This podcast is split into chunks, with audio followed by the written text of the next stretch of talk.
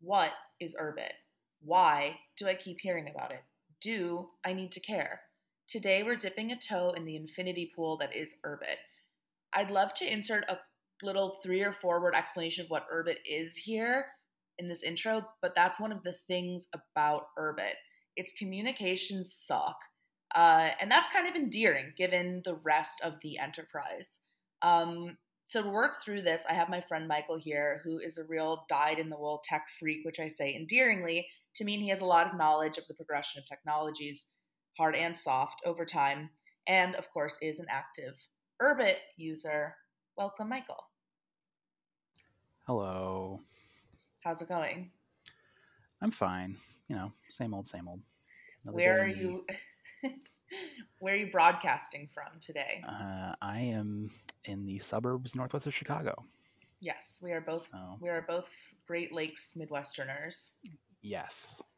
Um, I was thinking about what if Urbit, instead of being galaxies, was a lake, and like how you I don't know like you got like plankton and like I don't know. I it didn't really get very far with. Actually, it's interesting you say that. Um, what I something I learned from someone at uh, Assembly was that apparently um, the reason we call an Urbit planet a ship was because originally uh-huh. they were like um, tiers of ship. So like there was like an aircraft carrier, a battleship, a cruiser, or a destroyer, like like different like size ships.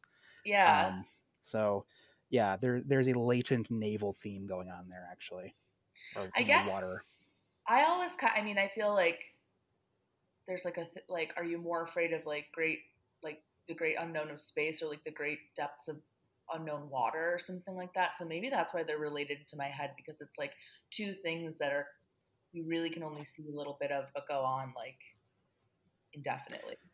Yeah, totally. Um, well, I guess water isn't indefinite. I guess. No, right, but there's a certain like total otherworldly unknown to the depths of the ocean that like the void of space is kind of you know a void versus like mm-hmm. there are like unknown creatures and like things lurking that we have no conception of right so it's like yeah. a different thing you know i'm i actually i never was afraid of water when i was like a kid or anything but as i've gotten older i'm like more freaked out by like the ocean and the idea of like going on a cruise or something like that than i used to be but i think it's because same way that like i'm more afraid of like there being like a scary person hiding under the bed than i am of like a ghost because it feels more like tangible or something.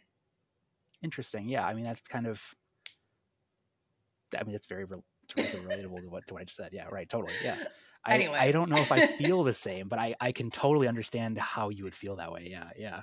Yeah, I don't know whoever introduced this idea of like what's scarier, space or water, but it de- it it wound up over time making me more scared of water to think about them compared. But anyway, that's not that's really here nor yeah, there. We, we shouldn't dwell on this, but like it's something that like I see a lot of people on Twitter talking about, like uh, you know, like um, how stupid it is that like Elon Musk wants to take us to, to Mars and we become like a you know multi-planetary species and whatever. Everyone's like that's stupid. Like humans are meant to live on Earth, mm-hmm. and in that like I guess thought, it becomes like, well, you know. Eh, there's this otherness of space, but there's this like totally closer and almost more horrifying unknown lurking b- beneath us and 100%. adjacent to us. Yeah. So yeah, I understand. Like I totally get it. Yeah, it's like almost creepier, but it's just something you don't aren't aware of until you're faced with that, you know. And there's a lot more likelihood of you being faced with that like yeah void of the terror of water and like the mm-hmm. depths of the ocean and whatever. Yeah. But, I don't know. And I think if you die in space, it would happen like really, really fast. And I think drowning yeah. sounds like a horrible excruciating yeah, totally. way to die. Anyway, um, we should move on.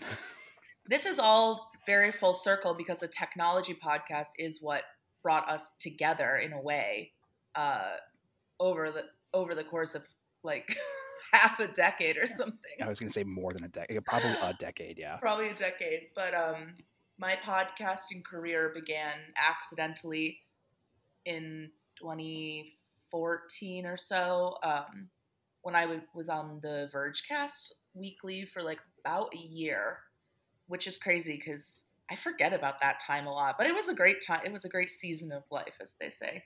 Um, and Michael was a listener, and then in over time we became uh, friends online, and here we are doing our very own technology podcast. But uh yeah, it's a very um, surreal experience for me to say the least. Um, but it's yeah, weird. Yeah, yeah, yeah. Um, I love making friends online. It's so cool and weird. Uh, but before we get into it, so I want to clarify why I'm for listeners, but also kind of for myself, why we're talking about Urbit on my podcast, which is kind of like a fashion style podcast. Um, I think what interests me personally about Urbit right now is how it's behaving as a brand, uh, having like multi day live events with like niche merch, aligning with cultural influencers in spheres outside of its own. It's acting like a fashion brand or even like a liquor brand, but even more on point.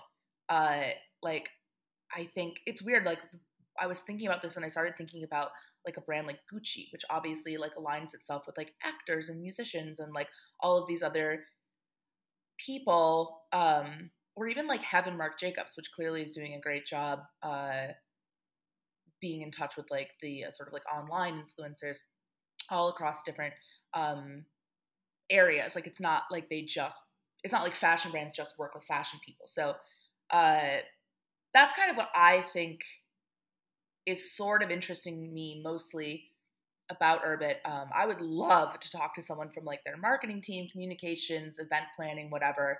Uh, but until then, we will begin to unpack the strategy and the allure here. The other thing I want to say uh, about I've been doing a lot of research about um, like back into like the like mid 2000s, like 2005 to like nine or something, and it's becoming increasingly important to me to create documents like in real time that live on because when I go back and research it's such a strange experience to have a memory of something, but I can't find any evidence of it. Like, I have this memory of Kanye, and I guess the MTV Awards saying award shows don't matter, and it, but it was the beginning of his spiel where he eventually went on to be like, I'm gonna run for president in 2020 or whatever.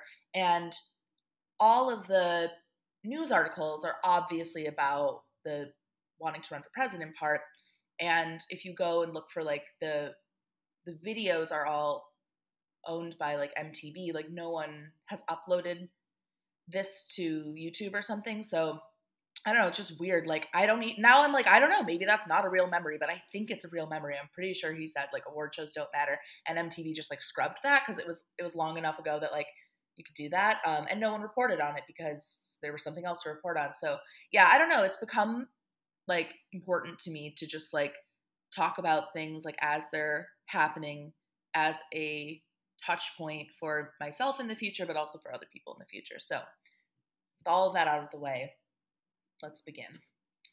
Um, so, I want to start with a working definition of Urbit because, like I mentioned at the beginning, it's impossible to just summarize it in three or four words. Um, so, I thought I would go first because I have less of a familiarity here. So, to me, Urbit is an operating system, which is like what you have on your phone and computer that you have to update sometimes. And it is a network in two ways, I think. One, a network like it's all linked together, like it can, everyone on there can like, or like, yeah, I don't know. And two, a network of people, like a social network, which I know is going to make the real heads bug out, but I'm trying to make this simple and understandable. And the big promise of it is the Web3 idea that you will own your data, not totally sure what that means, and take it with you, not sure where, but wherever you go, uh, which only makes sense to me when it's contrasted with like Web2 platforms like Instagram or Twitter, which each individually collect data on your activity, which they own and can share or sell as part of the user agreement and uh, the general norms of the web as it is. Um, yeah, that's I think you got a lot of the basic ideas right, but the, so um, Urbit is most the two important things about Urbit are the operating system. It's it's two things. It's an operating system and it's an identity system. And the network part branches out of this identity system. What so, is um just quick, can you like like what is a parallel for an because that those words like, don't mean anything to me. Like what else is an identity system? So it's it's it's like it's kind of almost ID? something kinda. It's almost something totally new. Uh, okay. Uh, at least how we would think about it. Like I can't think of a real parallel that had that exists right now. So like um, an Urbit ID exists currently as an Ethereum NFT, but it doesn't. It can be on any blockchain, basically, is what I've heard. Um, Okay. And so that's like um, that identity is intrinsically tied to eh, that instance of the operating system. So, like on my Urbit, I'm Ballet Pulpub, right? Okay, that is cryptographically tied to my instance of the Urbit operating system. So everything I do, imagine like, do you remember when Facebook had apps? You know what? It's giving social security number. Like Kinda. that's what I'm kind no, of getting. no, that's seriously what it's what it's about. It's about having a persistent identity across different apps. And every time So- that I apply for some kind of government services in New York or LA, Yeah, my taxes or whatever, Yeah. no matter Yeah. where I go, I have to link it all back. Like, This is er, my social security number is the only thing that kind of ties it all together. Yeah, no, but that's a that's a great example actually. So it's a persistent identity that exists across the whole computer. So when you have different apps, say like you know, uh, here would be an example. You wouldn't need different accounts for Facebook or Twitter or for Instagram or whatever. Y- You have the identity of that computer that then runs the application on the computer. That's where the personal server part comes in. the The operating system is running the software locally, and then talking to other computers running the software. Does that make sense? Yes. Um, but I want to talk quickly about this word computer because I think this Sure. is sort of a difficult concept It's really hard, Um, yeah. Or because really, oh, go ahead, go ahead, go ahead. go But I think, uh, you know, most people, when they hear the word computer, they think of hardware, they think of an object. But Urbit is using that word in a different way because we're not talking about carrying around like a physical computer. Urbit, as a quote, like computer, can exist on different physical means. Right. So there are um, current efforts to create Urbit specific hardware, but that's a Oh. whole other conversation that we don't Yeah. need to cover. Realistically, right now, the way you run Urbit is um, you run it almost like you remember how people used to run Windows in parallels on Mac? It's like that. You run it as a virtualized, or, or they call it an overlay OS. So it's another operating system running inside an operating system. The, the way I like to think about it, um, this is a really dates me. Um, but like, do you remember in high school you'd have like on the Texas Instruments graphing calculator Mirage Yeah. OS for playing the games and stuff? That's Oh, kind of how I yeah. yeah, it's like a really, really millennial chuggy ass thing to say, but like, um, that's kind of what it's like. It's an operating system that's running inside another operating system. It's an So why do operating they system use the word computer though? because it it it is a. Um, this is where it gets. Um, there's nomenclature that I'm not comfortable using. There's words definitions I'm not comfortable explaining. Um, but it is a complete computer. It can it can um, uh, uh, run applications, but you know autonomously by itself. It's not plugging into other system APIs or whatever. Um, it's a complete computer. It's just running or complete operating system. It's an Yeah. operating system. Okay, really, we should say operating system.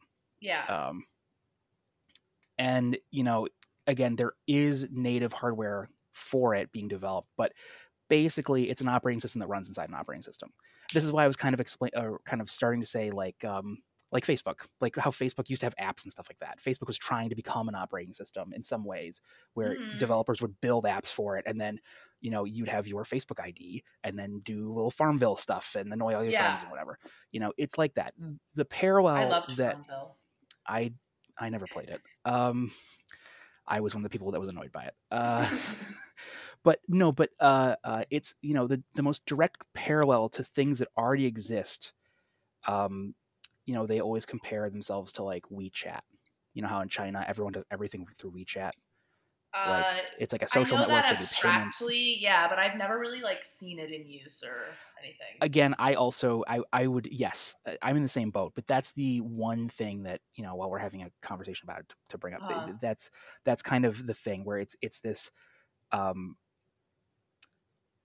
uh, you know operating system that becomes a, a central hub for digital life um, Honestly, it reminds me of the last time that I had a full time job, our like HR system with its like little uh, portals where you could do various things. Like, because I, I went on Urbit, I think twice, eventually I, I had to delete the like whatever thing I had to download for my computer because it just was taking up too much space and I wasn't using it. Um, but it, yeah, it's like you just like open up this like screen and then there's these different like world, not worlds, but different like things you can go into. Yeah.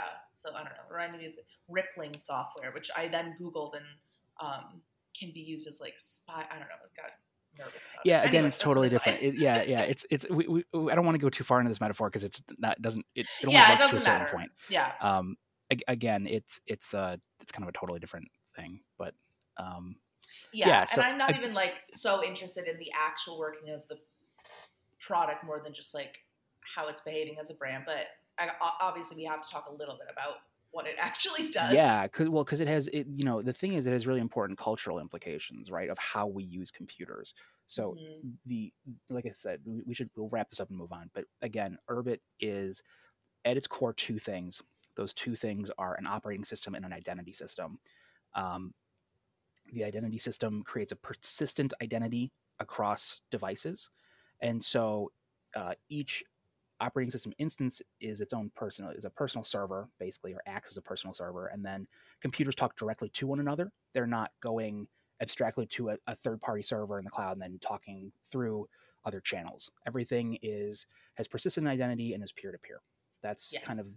part of the most important thing is really for for talking about this Yes, and the other thing that we should get out of the way because the co- like it does matter for context, but it is something that is a whole other debate that I'm not so interested in. But like, why uh, Urbit is like quote controversial? Um, yeah So I have a two two two uh, headlines with five years of distance between them that I find kind of interesting. So here's a headline on The Verge from 2017. Alt-right darling Mencius Moldbug wants to destroy democracy. Now he wants to sell you web services. The VC-funded day job of a fringe online philosopher. Which, damn, I need a VC to fund this fringe online philosophy for real. But basically, uh, the bullet points on that are like Moldbug is or was the blog persona of this guy Curtis Yarvin, and he started posting in 2007 his thoughts on politics and culture, uh, which this Verge article calls quote controversial, comma often repugnant views. Um, and the the sort of main controversies, I guess, are like one, Curtis believes in neo monarchy, which is why a headline like The Verge says things like, quote, wanted to destroy democracy because this guy has like different vision uh, for how it could all work. and two, he's one of those people who I think defends ideas just to defend them, uh, like as an intellectual exercise, but it does upset people because we do live in a society, but I don't know, not the point of this episode, just context. Um, yeah and he left in 2019 i think partially because his reputation was holding back the product i don't know Yeah, um, that is uh, true. Um, I think I, I obviously don't know a lot about this. I'm not sure how much has been written about it online, um, but my understanding is that yeah, he left because of that. Um, to like uh, give it a better even shot yeah, to, to give it more of a chance. And you know, a big thing like like he Yarvin was on um, like Tim Dillon's podcast. I don't know a couple months ago, Mhm. um, and uh, Dillon Tim Dillon brought up Urbit basically Mhm. and Yarvin immediately shrugged it off as and he he was very dismissive of it, you know, almost intentionally so to like move the topic on. Like I think he very actively is trying to keep a low profile about Yeah. that. He wants to be known as Curtis Yarvin the thinker and not this guy that Mhm. made this technology. Yeah.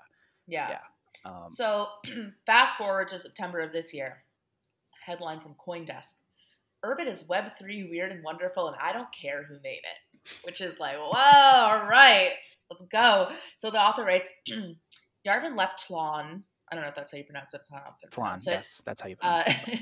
the company he founded that spearheads Urbit development in 2019. Yet, anytime journalists pay any attention to developments in Urbit, we feel obligated to spend at least a paragraph all but apologizing for Moldbug's monarchist musings. I'm sick of it. Guilty by association is bad enough when it's leveled at people and maybe stupider when applied to inventions.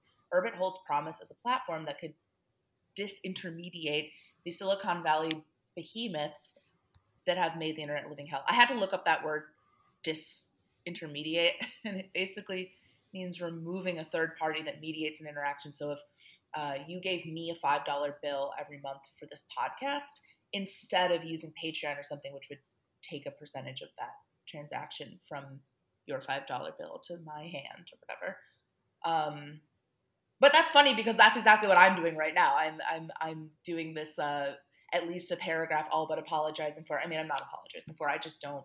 That's just not the topic here. It's just context. No, don't think about it too too hard. I mean, that's um, a, cu- couple things. First off, there's a great post um, by uh, Noah. I think his last name's Kumin, uh, Oh, the Mars okay. Review guy, on the Urbit blog, the Urbit.org blog, about literally what you just read, essentially about um, where he discusses, you know, uh, and Justin Murphy's written about this or talked about this as well, where Urbit could be a boon for creators because it gives a direct um, it removes the middleman between fans and creators and whatnot. Um, for lack of a better, better term. But does it Um, have payment processing right now? Probably not, right? Not yet, but that's a big thing they're working on. Um, Yeah. There are multiple companies, organizations working on that, both crypto payments and then I think also credit card payments. Um, that is a thing that is is in the works, big time. Um, Um, all right. Uh, Well, but with all of that out of the way, let's really get into it. Um, okay, Michael, what do you personally like about Urbit, or what drew you to it? um that's a great question so i it see it was kind of a natural thing um in that like a lot of the things i've been interested online subcultures i've been interested in online for the last couple of years have kind of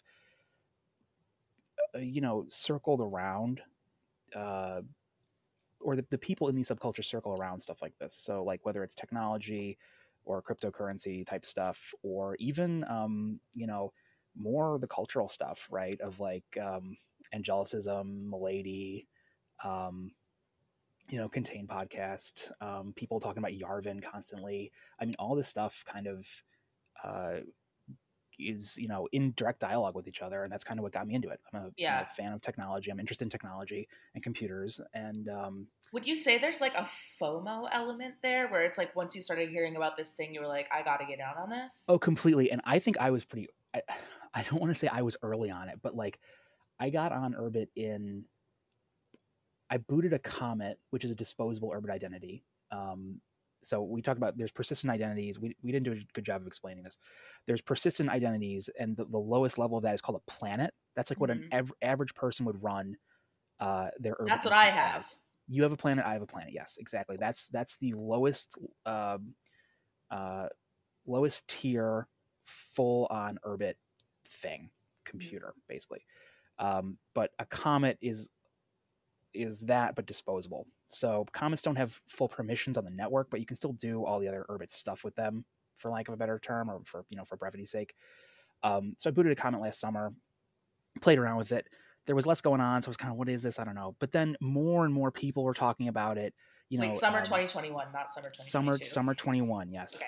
because because the thing that threw me over the edge was when wet brain got an urbit star and i was like okay what the fuck can i swear on this podcast Of course. yeah yeah and not that i i don't i don't want to be vulgar but it, it was a real like like i was listening to wet brain and i'm like what the actual f and it was like okay if if if they're doing this i need to know what this is and so that's when i got a planet and i actually got on the network proper so that was a year ago I think. Wet Brain was also my uh, my radicalizing uh, moment. I think Yeah. like I I remember like cleaning my apartment one day and listening to an episode about I feel like it was like winter. I don't know. Yeah, I remember it being like winter. So I don't whatever. But um, yeah, I just kind of like I didn't really get it or whatever. But it definitely made me curious, and like that's also like literally why we're here talking about this today. Is because of those basically like unofficial cultural brand partnerships um, that do make this like so interesting. Yeah, um, for sure. Um, so so that's what got me into it. Um, you know, I, I had I'd also it's worth mentioning Justin Murphy. Um, I'd been following him for a long time, um, probably since like 2018 or 19 at the, at Mhm. the at least. You know, whenever he, I'm trying to remember who he had on his Other Life podcast really early that got me to listen to it. So I knew who he was. It might have been Dasha or someone. I don't remember.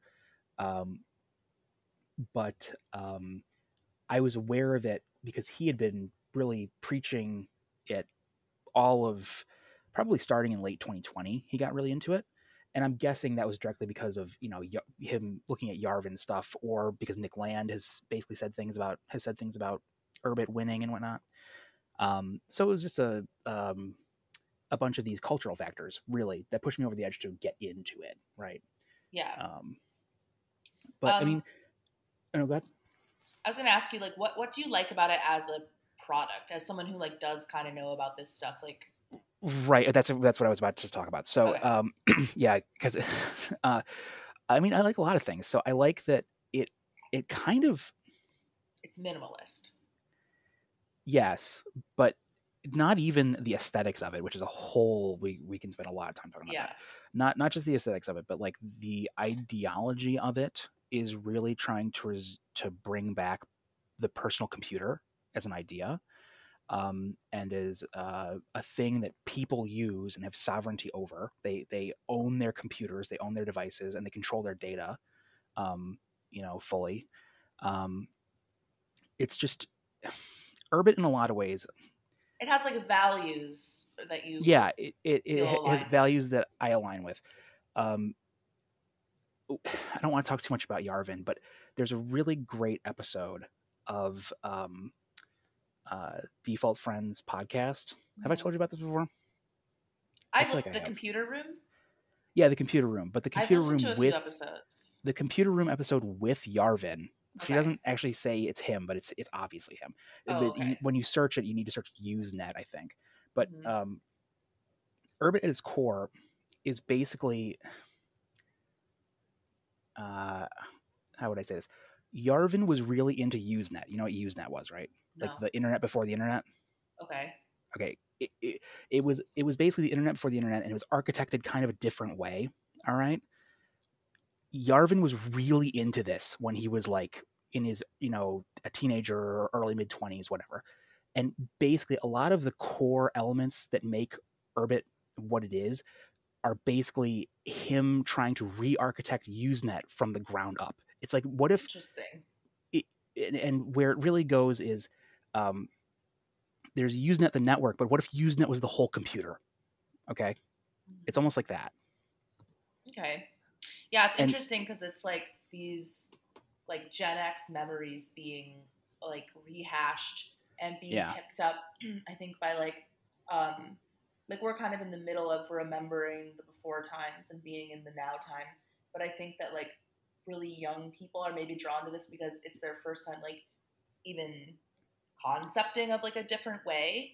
So, so directly related to what I just said, there's a big Web 1.0 energy about Urbit right now, and a lot of self selection that points in that direction.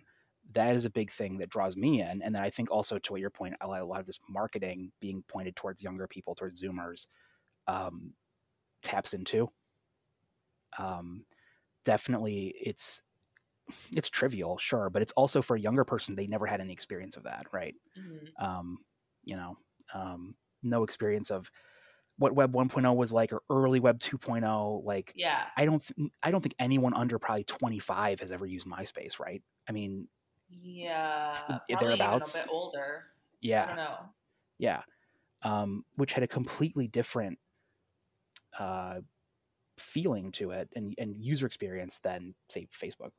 So You know what's crazy is how LiveJournal and MySpace basically you learned like HTML and CSS just sort of like customizing, like without even being like I'm trying to learn this like language or whatever. It just was like, wait, how do I get the links to be like red and underlined or yeah, whatever? this is a thing. This is a and real that is thing. gone.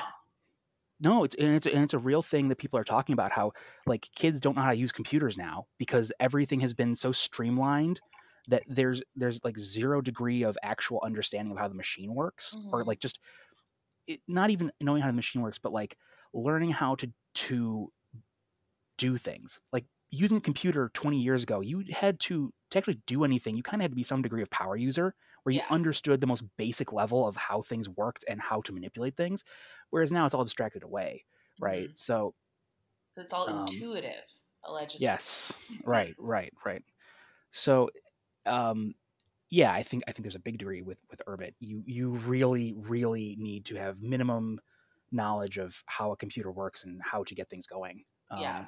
To get it to work. Once you get it working, it's pretty pretty easy and pretty straightforward. But the actual getting it going part is uh, daunting. Um, and I think that that's like, I mean, I think anything new, it's kind of appealing when it's a little bit hard to enter, you know? yeah, sure. And then once you're in that in group or whatever, you have that feeling like, oh, we all, you know, climbed the same mountain to be here. But that Mhm. actually leads me to my next question. What do you like about Urbit as a community? Well, I kind of already said it's it's really self-selecting. At this point, it's a lot of people that um, are very interested in computers, that are very into um, using computers uh, in interesting ways. The thing that comes to mind, uh, well, and then just like the kind of people in general. Um, there's a lot of Bitcoin people. There's a lot of people into cryptocurrency, but there's also a lot of um, very religious people. Um, they like the um,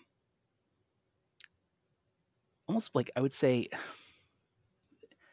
platonicness. Like like a lot of the things about the way Urbit is built and being built, it's being built to be this ideal computer.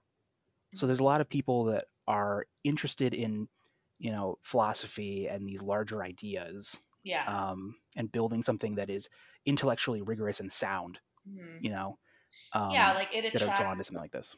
it, it attracts people who are who will consider things, and it's nice to be around. Yeah, sure, for sure, for sure. And this is kind of ties back to the Web 1.0 thing. You know, everyone using the internet in the 1990s was in some was probably to some degree, um, they had some reason to be there, right? So they probably were Mhm. highly educated or in school or in some some uh, thing where it was it was interesting to them to be on the internet, right? Urbit is still in that phase where everyone that is on Urbit is, you know, um, interested in it, right? And to be interested in it at this point when it's so small, you probably are, you know, uh,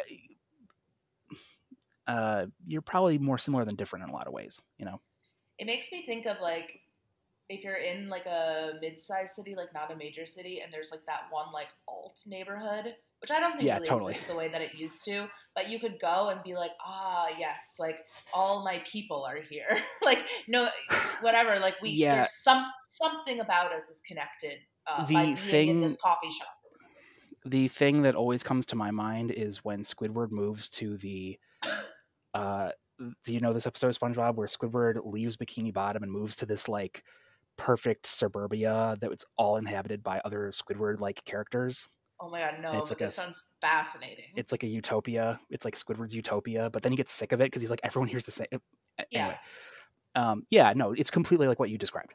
Um, uh, yeah, so so that's that's what it's like now, and that's why I think it's interesting because I think it's a lot of other interesting people that are interesting people interested in it. It's very Mhm. redundant sounding, but um, yeah, um, it's it's a lot of people that are uh, ultimately interested in. Uh, I th- we don't need to discuss the article, but there's a Tim- an article by Timothy Leary called "Personal Computers, Personal Freedom."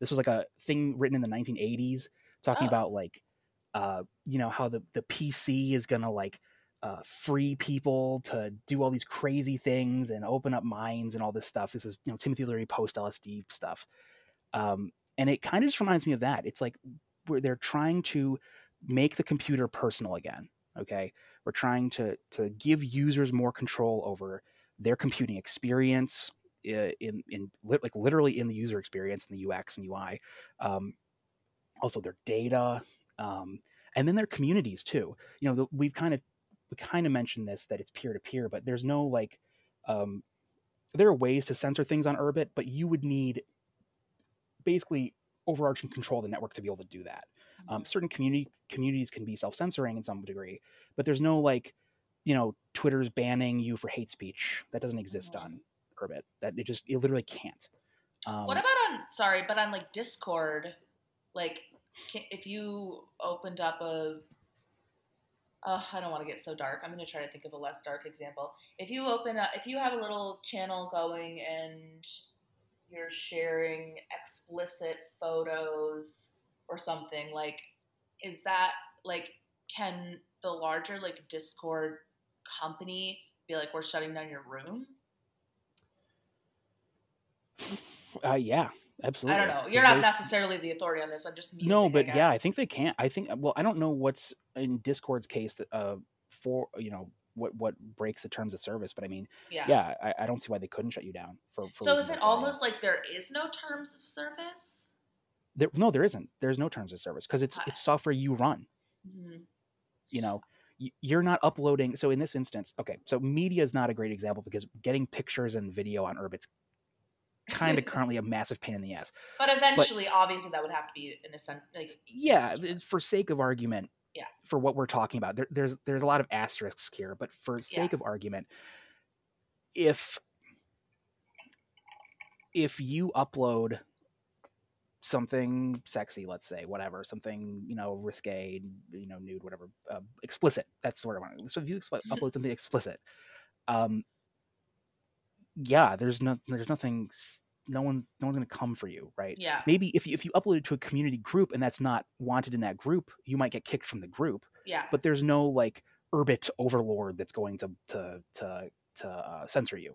Yeah. that doesn't exist. Again Um, there would have to be massive basically what would happen is in a group setting so say we say we have a group and someone uploads something that we don't want in the group we can kick them from the group. Um, they there there's other ways they could maybe route traffic through something to get somewhere but it, it would it it would be more effort than what it's worth or, or it's beyond my understanding of how it works. It, it's not Yeah. something that would happen. Censorship censorship like that does not it doesn't exist on the network currently because everyone kind of is you know self-selecting and cool and chill and whatever but Mhm. also like it, it, once once urbit blows up it's it's it's not really how it works you know yeah, yeah. I mean, remains to be seen. Obviously, right there's right we all But- know but it's uh, just- what it's- human nature is like. Um, yes but it's just not architected that way to there's no central authority yeah. that's part of it being decentralized Mhm. Yeah. What do you see as like, and this doesn't have to be a long thing, but like beyond just being sort of interested in what this is right now, like what do you see as the the full potential that like excites you or makes you want to like invest your time and energy in this? Um, I mean, everything we've talked about. It's it's literally a, you know, the the T-shirt New World Energy. It is literally a new computer and a new network. It is a completely reimagining, re, rebuilding, reimagination of the computer from the ground up, Mhm. um, which I think is really exciting. cool. Um, yeah. All right, so now a little bit more fun. But uh, so you've been to two of the big Urbit. Okay, so as far uh, the Urbit like live events that I'm aware of is that there was like an Austin one, a New York one, and a Miami one. I don't know if there's been others before that. there have been other smaller gatherings of people, um, and there are, I know, uh, like in New York, for example, there is a pretty pretty active Urbit community in New York um, that like used to meet at Clandestino like every Wednesday. Okay, hi. We're having technical problems. I'm actually kind of like, you know, this is probably only my ninth or tenth episode, but I do know that one day I'll record a fabulous episode and it won't like work, and then I'll be like, oh, we have to re-record. Um, I know that that's just gonna happen one day. like we were talking about before we started recording, I uh from my experience doing podcasts previously, I was a little paranoid of like, should I like record this locally? But like Yeah. this web app seemed to be working okay, so I was like, yeah, it's fine, let's roll with it. But I, that was a mistake. Um, yeah. Oh well.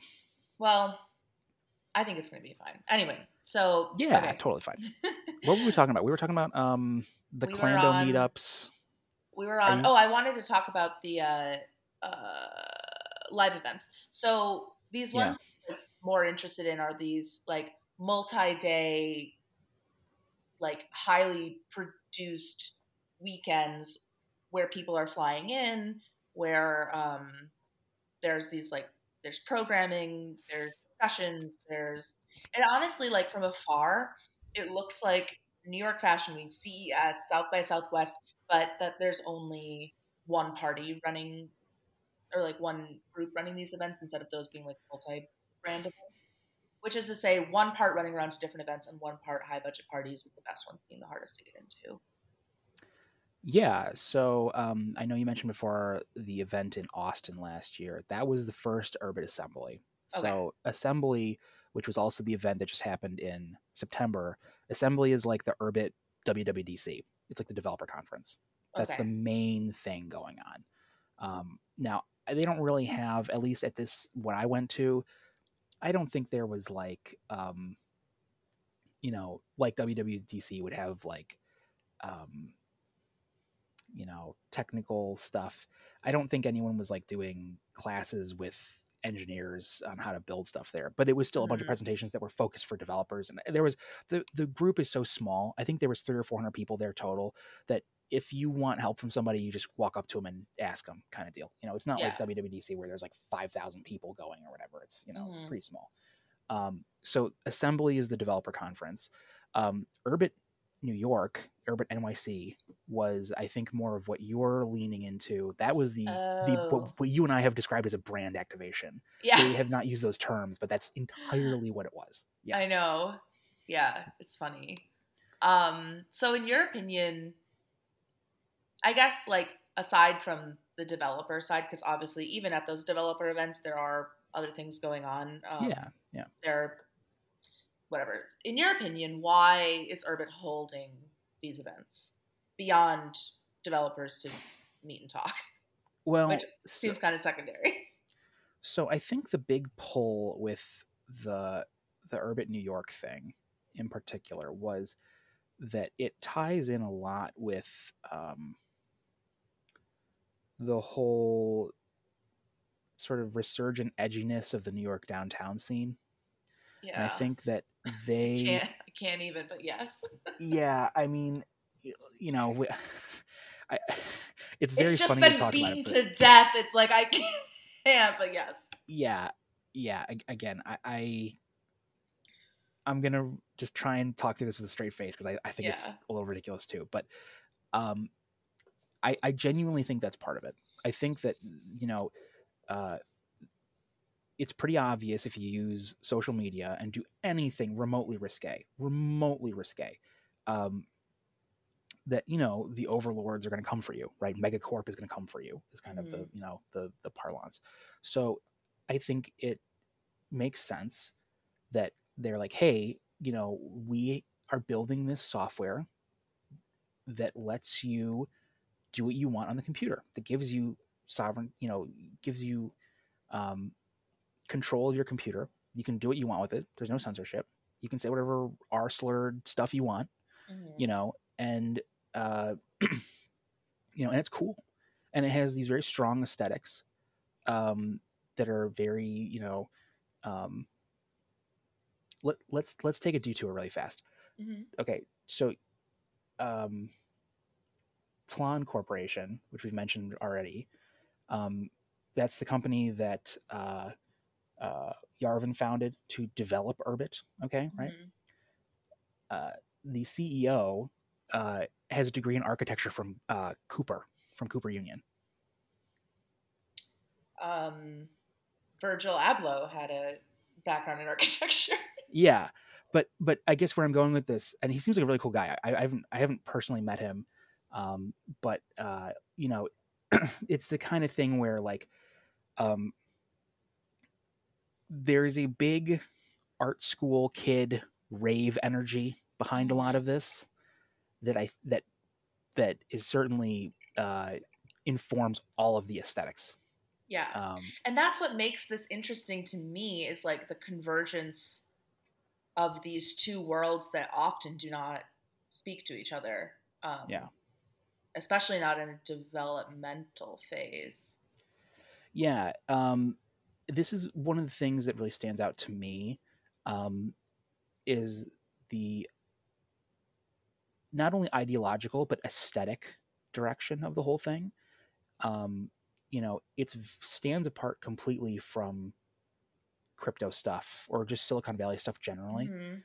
um, in that it really has a distinct identity that's holistic from Yeah. again from the ideology to to the visual media and whatnot um, and to the, the product itself the, the brand is strong as they say yeah yeah it's a cohesive brand for sure um, and that is something that really draws me in now um, uh, where were we, we were talking about in urbit new york um, But what, what were you asking me? Oh. I originally I asked you what, in your opinion, why are they holding? Oh yeah, right. Okay, yeah, yeah, and that's why I was. That's why I brought all this up. Um, I think it's to bring people in, um, to bring in, you know, a, a more diverse set of people and younger people, um, just generally speaking, um, that are not, you know, in love with social media as ex- as it exists. Um, Mhm. I think also the the people that are building Urbit are aware that, um, you know, something being fashionable can get users. You Mhm. know, um, Yeah. That's uh, things I've heard said. I mean, pretty much directly. Um, but but yeah, I, I think I think they see the potential for the product um, in that space. What Um, also, who the- doesn't like? Oh, no, go- no, go ahead. No, no, no. Finish your thought. I was gonna say also just who doesn't like throwing ridiculous parties on the Lower East Side. I don't know that that to me I seems like know, I- used to use to get field bucks. Like Feel like, oh, the first time that I went to South by Southwest was for work, and I was going for like interactive, and I remember getting down there. It's like March. The Mhm. whole plane was New Yorkers, like going down to. I mean, obviously, was this like for York. Racked or for like Verge or what? I think this was my first year was just racked. Might have been 20, I think it was 2014, so like March 2014. And yeah, it, it, it felt like being on a school bus getting to the airport because I was like, oh, we're all, everyone Going on this same place. airplane is Yeah. going down for that. We're all here on our company's dime or whatever. Right. Um, and then when I got down there, I was like, oh, this is just a great way to escape. Like, because it's still a little cold in New York in March, still a little like, Yeah, sure, right. It's oh, still it's like the spring in the slog. northern. Yeah, right. Yeah, Yeah. like the slog of February is barely rubbed off. Um, you get down there and it's like you get a week in Texas in the sun. I was like, oh, that's what this is. Like, it's really nothing more than Yeah. that. Like, Yeah. We're Anyway. pre-gaming summer here. Yeah, no, I get it. yeah. And Um, you you do meet people organically, which is very fun and exciting. Yeah. Um, but yeah, I think I think that ultimately uh, what I'm trying to say is that I think the draw or the reason for the New York stuff was pretty pretty blatantly that um, the people in charge at Tlon um, very much are cut from the same cloth as a lot of these art school kids. They Mhm. very I mean literally. If you if you hang out with these people, how they dress, how they talk, everything, they are pretty much ravers and art school kids, like straight up building this product. Um, and they want to market to their people. I think it's as, as simple as that. Um, I think that's a that's a strong part of why Urbit New York happened, and that's why maybe why the wet brain thing happens. Um, And then during assembly, you know, there was that thing with um, uh, Petra Cortright and um, uh, the guy, Asher Penn from Sex Mag and um, uh, Lucien Smith and um, I can't say his name even though I had coffee with him. Uh, Hamza, the the sculptor. I, I didn't know who he was until I literally met him. Um, he's great and he's great too um, all these artists. Um, uh, he's a marble sculptor. He's, he's, I'll send you a link to his IG. He's he's very talented, very cool guy. Um, but um, yeah, I, I think that they are um, people that are very, thoughtful and artistically inclined, and um, builders, and they're building tools, and they see you know their tools are this Urbit operating system and whatnot that they're building. Yeah, it's funny because the older I get, the more I realize this is such an obvious statement, but like the, the types of people I do and do not like being around. And I, it's interesting because I, I guess I've realized like artists are a generally like a group of people I really like being around because partially like they're not, they're like down to dive into the deep stuff. They'll be like, Mhm. want to talk about like the meaning of, or you know what I mean? And like, Yeah. and I like that because I don't dislike small talk. I actually kind of like small talk, but I, you know, for like a whole dinner, like a work dinner or something, like it sucks. Like it's just Oh, very yeah, like I can't do that. deadening. Um, Yeah. And I think that there's definitely just something about the sort of like open mindedness, the willingness to like try things that does unite a certain kind of tech person and most like artists. Mhm. Um, but I actually wanted to pull up, riffing off something you said about uh, how these people dress. There's um, an article in the Point magazine that had a really good paragraph. I just want to read. Um, so the journalist God. is yeah. Okay. says, At Clandestino, I went up to the bar scouting for nerds. The problem was that male style has been evolving too, and while women had to dress like models or artists to fit in, now it was sort of hip. Now wait, now it was comma sort of comma hip for men to look like computer programmers. The guy ordering a drink next to me looked like a possible match, so I said hello and asked if he worked for Urbit. No, he replied he was a journalist at Time magazine. I like cackled. I love everything about that. Um, but it's true. It's really hard to tell, like, what is a cool person versus like a dork because that I guess that's not really like the binary anymore. Like cool versus lame. Like that's not. It's not like lame. It's like I don't know. Yeah, yeah style has totally collapsed. Um, that's, that's a whole other, that's a whole other conversation. Um, that's the project of this podcast, I guess. Um, yeah. Um, it, this is a total aside, but uh, I, I almost wanted to talk to you about this. Um, I was listening to an episode of How Long Gone. I'm bringing up How Long Gone in your podcast. I'm so sorry. But anyway, anyway, where I think it was the episode where they're talk where they interviewed the 1975, and I don't know who said it, but um, they were talking about like like the Strokes being the last band that got people to dress a certain way, mm-hmm. and like probably the Arctic Monkeys being the last band that like really mattered, making like guitar rock music. Yeah.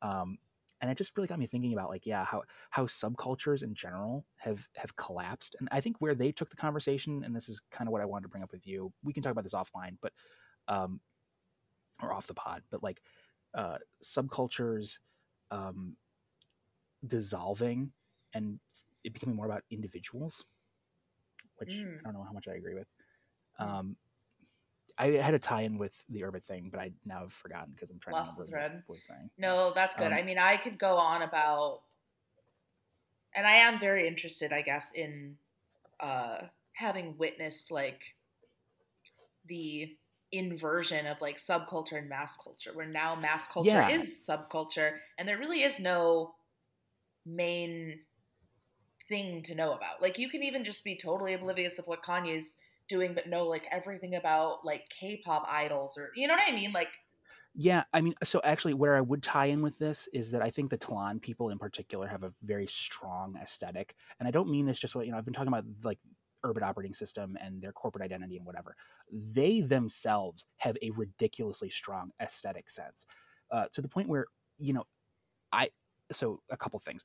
The the Point magazine has been, or the, the Point article has been universally derided. I think by pretty much everyone in the Urbit community as total nonsense. Mm-hmm. Um, we can get into more of that if you want. But this uh, whole thing of like, you know, going to clandestino and then looking for the, the nerdy computer programmer is ridiculous. Everyone from Tlon that I've pr- pretty much everyone, 80, 90% of everyone I've talked to, met in person from Tlon, they dress in all black they look like they are uh, uh, what's the word I want? They all dress like I guess what you'd think a caricature of an artist would be. Okay, like they, yeah, yeah, yeah, like a black all, turtleneck, like.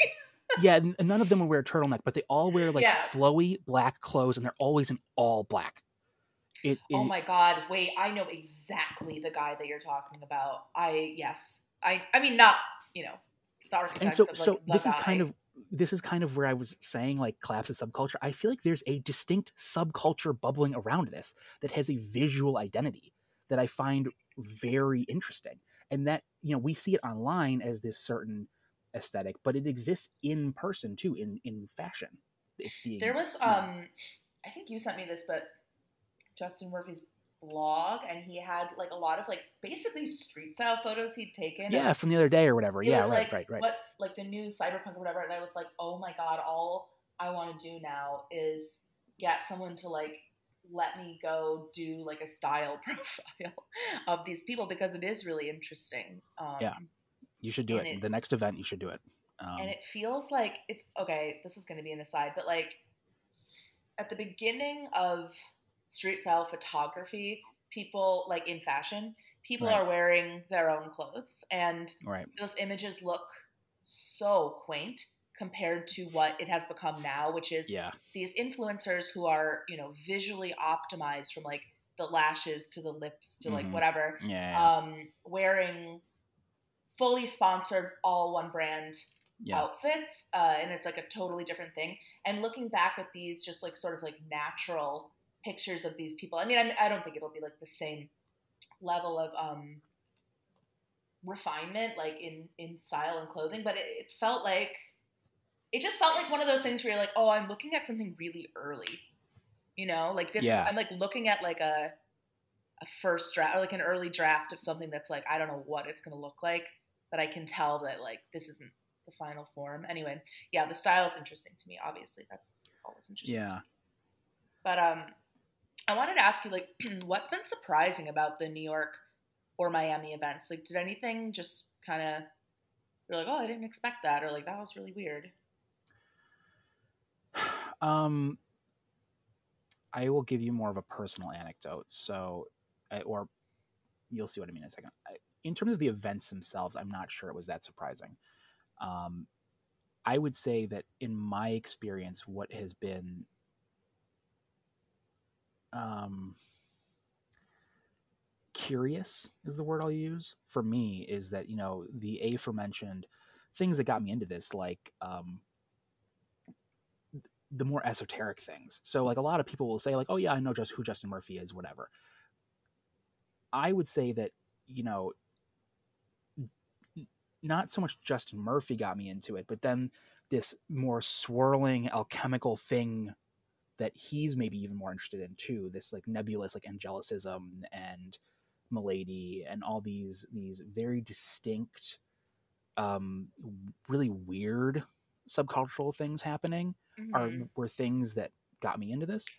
When I bring that up to people at these events, they're like, "What?" You know, people everyone knows Milady now, but I would say, oh, probably you know, twenty percent of the people there not even know what angelicism is. You know what I mean? yeah, Which I'm not even going to begin to try to explain ex- angelicism to your listeners. Hopefully, they, yeah, whatever. But, but that's but that's one of those things where it's like yeah you know i it makes me feel a little weird like am i in the cult? Like what you know but, like, but like um uh I mean, what that it sounds like surprising.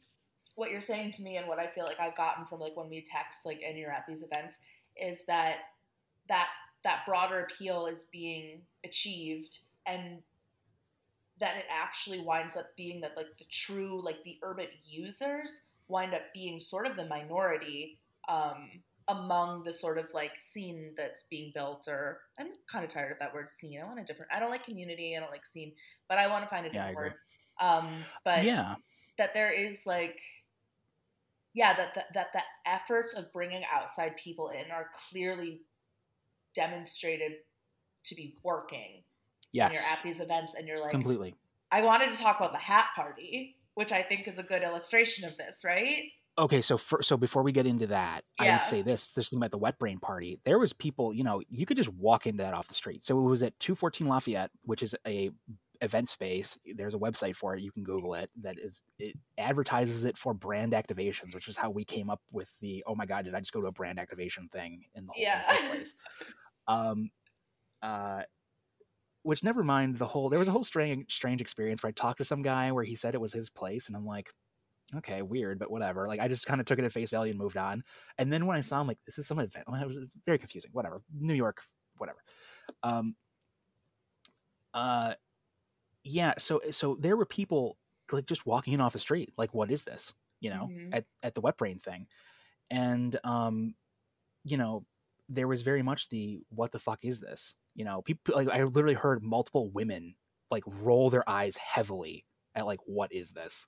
You know, um, women in particular, men. I don't. I think maybe were less explicit with their body language or tone.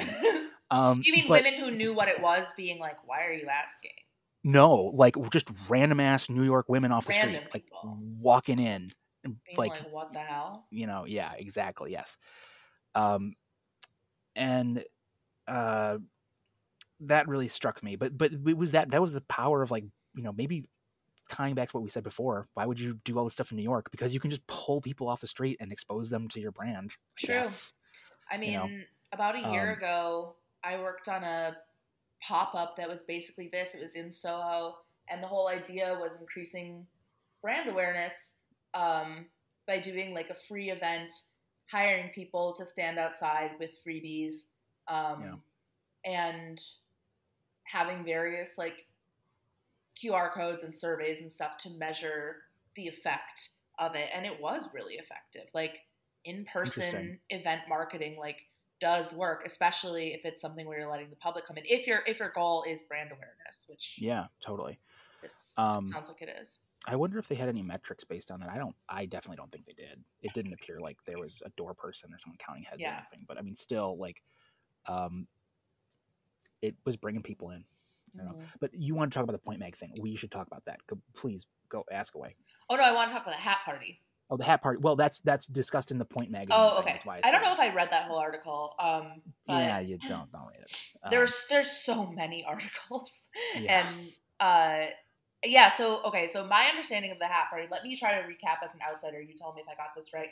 Um, ooh, how much context to give? So basically, there was a invite only party during the Urbit New York weekend, wherein to enter the party you had to have this uh, invitation that was in the form of a hat from a modeling slash talent agency, and the drama that happened was that the part that people who were actual Urbit users who didn't happen to also be on the like uh, email list for this um, agency were turned away from the party, even though ostensibly it's an Urbit party and these are the actual like minority of Urbit users.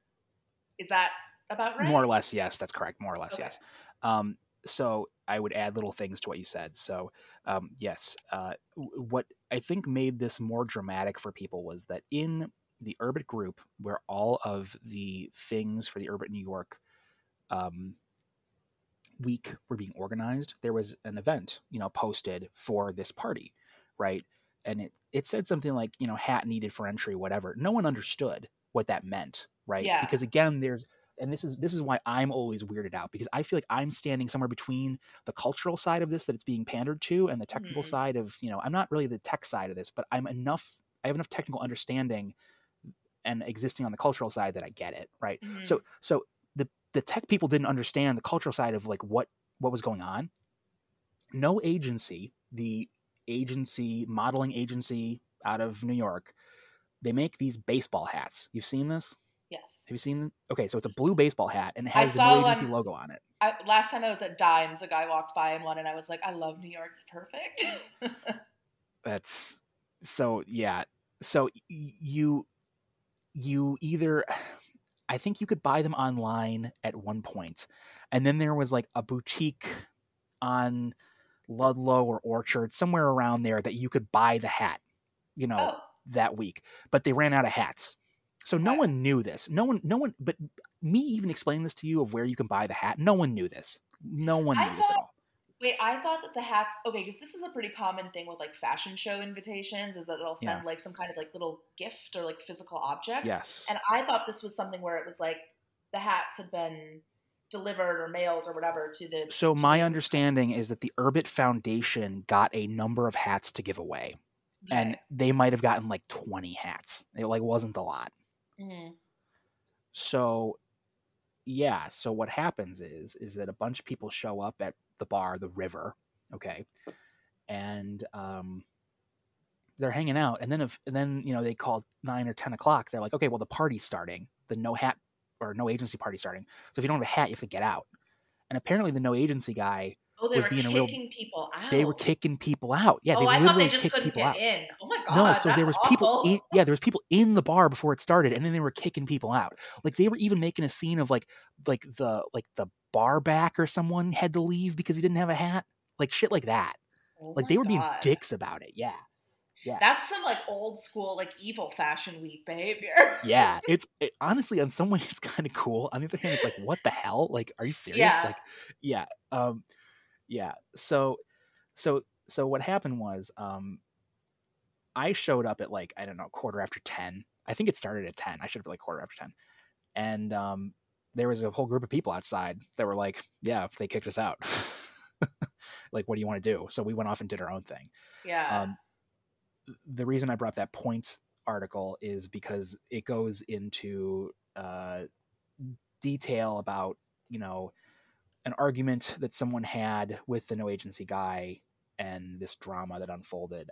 I don't know how true that is or not. I wasn't in there. I heard that something similar that happened, but I think that that article, the author, I think his name is James Duesterberg or something like that. I don't think he really understands Urbit, and I Mhm. that makes me not really want to trust other things he said. Also, I heard from other people at Assembly about that article that there was things that apparently he just got blatantly wrong.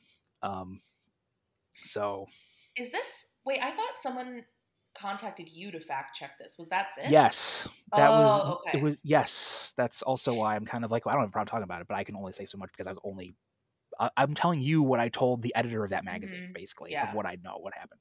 Yeah. Um, so, um, I mean, really, ultimately, it's with that. such a it's such a blip on the bigger picture here, but it's just it's like a funny aside. I like yeah, it's it's, like funny aside. I yeah, I I can see both sides. Uh, uh, I could argue either point that I like or I hate this, but it doesn't really matter. Um, I, I Oh, think it's just like a.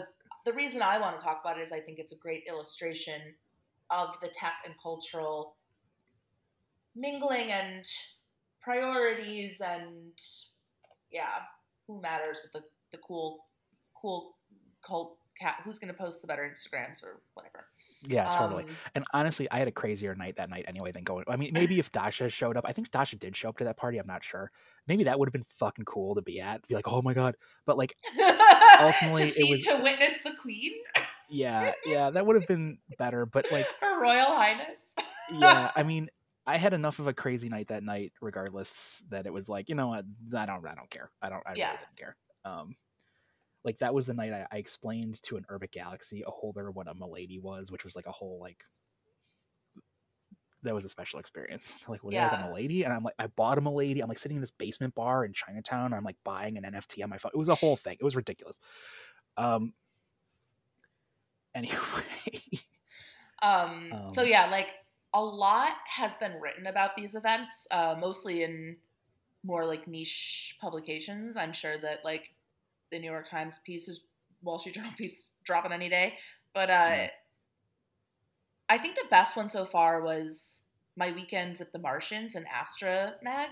Um, yeah, by Ruby. Ruby Sutton. Yes, it's written like polished diary style, like a day by day accounting of the weekend in Miami. And I really appreciate that she she does have a healthy skepticism, but is open minded. She's flexible with the people, and I don't think she's like overly generous or overly critical. I think she just I just this was my favorite piece that I've read so far, and I've read probably like a dozen of these things. Um, I liked it a lot.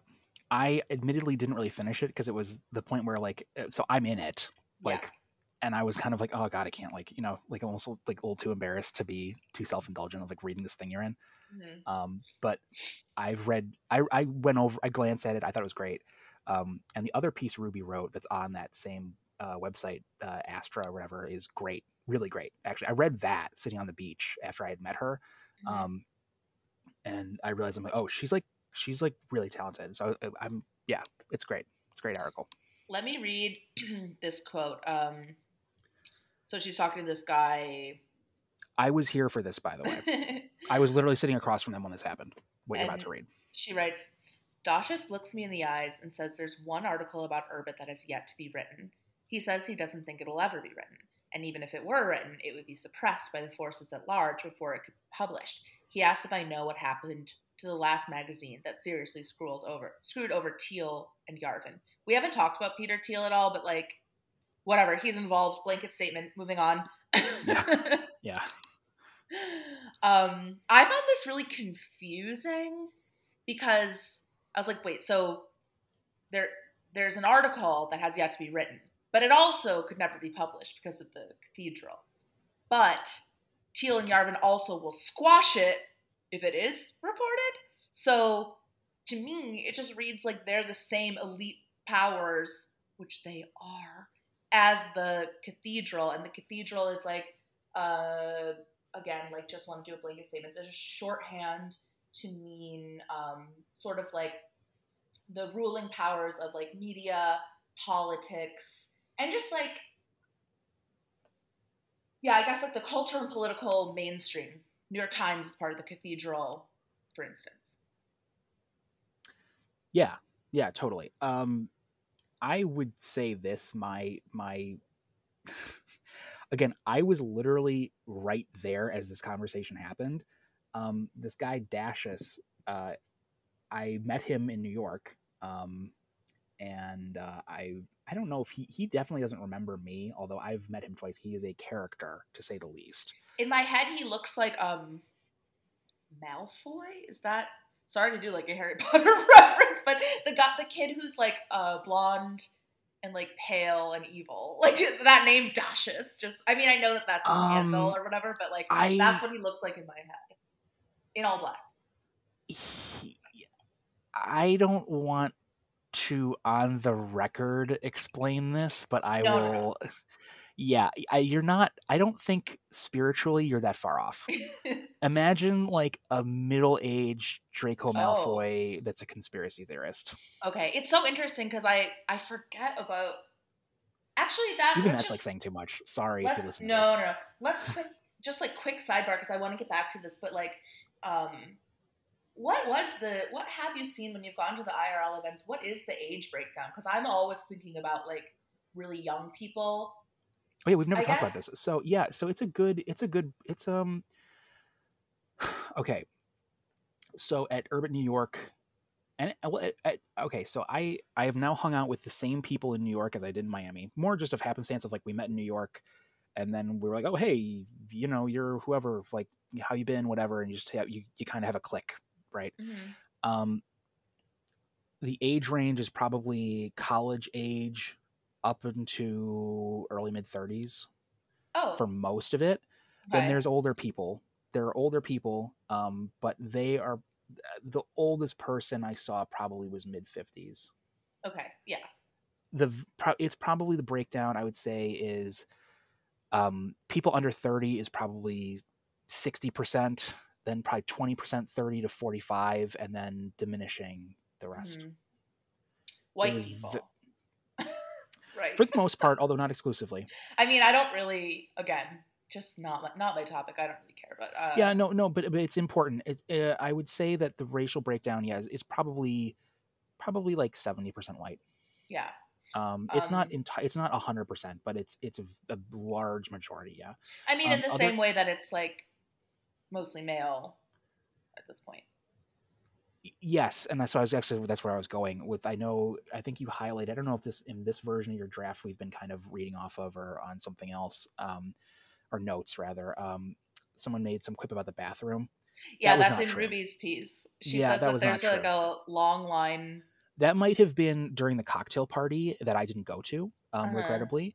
Um, but throughout the day, if you just went to the bathroom, um, yeah, there was probably more foot traffic in and out of the men's bathroom, but there was never like a line or anything.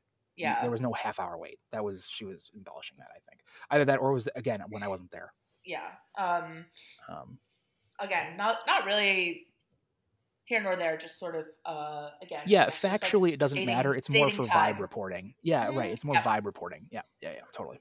um okay but back to this idea of like this article that like couldn't be published and if it was then this So I person wish I had a- like come yeah, for I, again, I wish I had an answer for you because I was there and I was kind of like, "What the fuck are you talking about, dude?" Like, like, like I Gawker kind of, like how Thiel deleted Gawker like what are you talking about I, I think so.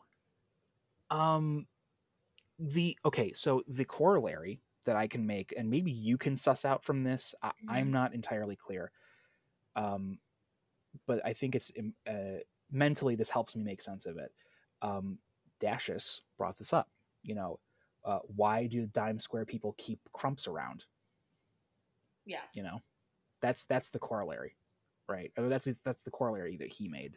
Um, you know, uh, it's it's it's you know, Crumbs might be writing about them in a negative way, but it's convenient for them to keep him around. You know, yeah I mean it's kind of the whole idea that like like uh Antifa need like the I don't know what exactly is supposed to be their the fascists, I guess, and the fascists Yeah, like, need Right, like, right, right. There's this Uh, duality and the that needs fascists the opposite. need- yeah, the anti. Otherwise, the two cease to Yeah. exist. Um, Right. The dichotomy, the dialectic stops if there's no opposite, or if there's no no um no discourse happening between two opposites or something like that. Which is like I don't know. I I think I I appreciate Crumbs uh, in the the tapestry of what's going on because, um, yeah, why shouldn't there be like a critical voice? Like that would be I mean- insane not to. I can't say I'm a fan of Crumbs, but my Dime Square humiliation ritual is probably one of the greatest articles that will ever be written on Substack ever, without question. So I mean, like, like I feel like I don't know. There's I don't know. I have a, a lot of thoughts on that guy, but um, yeah, we, we don't I- need to sit here and talk about Crumbs, but like no. that was But the mostly, I mostly feel pretty generous to him because I think that he's. I don't think he's. He's not young, young, but he's still pretty young, and he's like new to New York, and I think has kind of like more of a political background, and I think he just doesn't totally know the way to like operate around like quote cool people. Um, Oh, but in a way, yeah. it's like nice. It like reminds me of like when I maybe would start going to shows when I was like in middle school or something, and then yeah, yeah, yeah. Anyway, anyway, anyway. Uh, so many characters. I want to hear you suss that out, but extended not right now. Yeah, Yeah. Yeah. Um. yeah. So I don't know. There's something sweet to me about it, but anyway. Uh, I Uh, wish again. I wish I had a good answer for you because I was sitting there and I'm like, what does he mean by this? Like, it, it was strange. That said, um, yeah, Dash is, is an interesting guy, um, and you know that's another type of meme of the kind of person we, we we very briefly talked about the kind of people that go to these events before and we didn't you know in the you know not the demographics of who goes there but um the kind of people that are drawn to this and Mhm. um yeah this kind of uh conspiracy theory mystical leaning you know um literary minded but kind of also like maybe lost a little bit in their own world kind of person mhm, is yeah. definitely the Too kind of smart for their own good.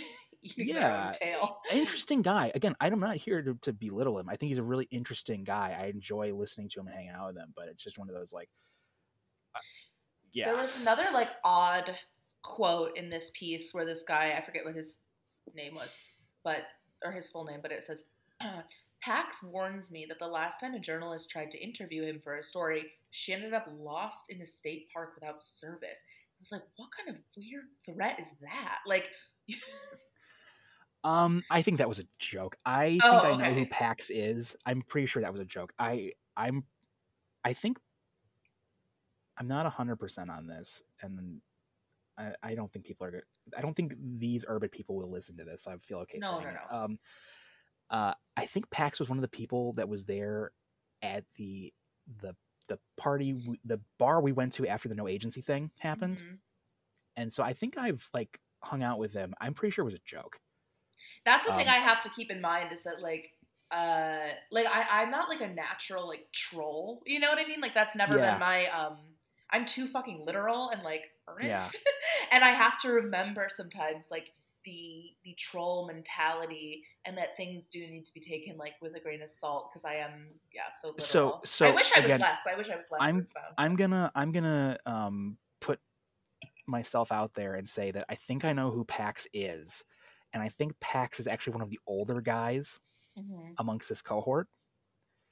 So imagine like a guy that I think, if it's who I'm thinking, appears to be like they could be like our dad's age kind of deal. Okay. Make you know, making a joke. Yeah. Imagine that kind of Oh, boomer, totally. Like, oh, sh- old Gen X last- guy being like, yeah, that's so. That's why I'm saying like this isn't like a 20 year old saying this. This is like a like a 55 year old saying. Okay, this, you know okay. I mean? Yeah, because I was Yeah. like, I was like, oh no, not the threatening of the female journalists in the technology Yeah, article. no, no, no, no, no. I think it was literally a joke. Yeah. okay. like, it was anyway, like a it's really joke. Yeah. here nor there. Um, another quote I thought was interesting. This is quoting an, inten- an attendee. Yeah. I think a lot of the things I hate in culture actually come from this fake openness. People think the internet gives them a platform to say anything, but really they're just giving content to a company that distributes it to them for free. I ha- okay, this is like I haven't really fleshed out all of these ideas, but I don't understand what people think they're entitled to. especially like online. Like I I and maybe I'm being like a, a cuck for like web two or whatever. Yeah. But I don't understand why people think they're entitled to their data. I don't understand why people think they can say whatever they want. I don't like I don't know. I would Uh, agree with you. So this quote is a really good example of some of the things I think a lot of the Urbit people would parrot. Um, I agree with you. In fact, I'll take what you say the next step. I don't necessarily believe in free speech. Yeah. Um, I mean, but sorry, but I know. yeah. I mean, I know that's a spicy take, but my friend Grant, who I used to do my podcast with, um, actually, I don't know if he sincerely holds this position, but I know he definitely uses this as a talking point of like, you know, free speech should exist insofar as uh, he he's a one of these people that he's not into tech, but he could be easily Urbit pilled. He's like Mhm. uh into Catholic theology and whatever. So he's very, he, from his perspective, it's more like there's no such thing as free speech. There's there's such a thing as true speech, and you should, you know, say what you believe is true yeah. and and being honest. But just like going out and saying crazy shit and thinking you can say whatever you want, that's not that's not like, you know, I something people should have the right to. It's not a I you don't have the right to do that. there's definitely a part of me that enjoys like intellectual exercises like extrapolating things for parts and not examining them within the culture or society but when it comes to speech i'm just like but you're not in a vacuum like you're like the things Yeah, you totally. say like do affect other people and are up for uh interpretation and i don't know it, it's not like my it's not like the most interesting issue to me but it's definitely I, it's not the hill i would die on i would not die on Yeah, and uh, so you know, this is it's interesting that you picked this quote. Just it, it's exemplary of we've already discussed this. I don't know an hour ago now or whatever. But like, um, you know, it's hard to censor on Urbit. So this is a big thing for people of like, you know, Megacorp isn't going to be able to control your speech, right? You're going to be you ha- you own your computer and you are you talk directly to other computers and you know you have your little personal networks and everything, whatever. Um, doesn't mean that like you know you have the right to free speech uh, in some Yeah. sort of transcendental you know larger idea it's I just mean, like you know. can go around talking out loud however you want. Like right. when it's like the the the platforms become part of it it's like but you know like no what it is okay this is like a whole other thing i do want to get into one day. Mhm. but i don't feel like people understand what social media is and is not. Like and i oh think man. that indulge me. Go for it I think like I want to write like a joke post like how to use Instagram.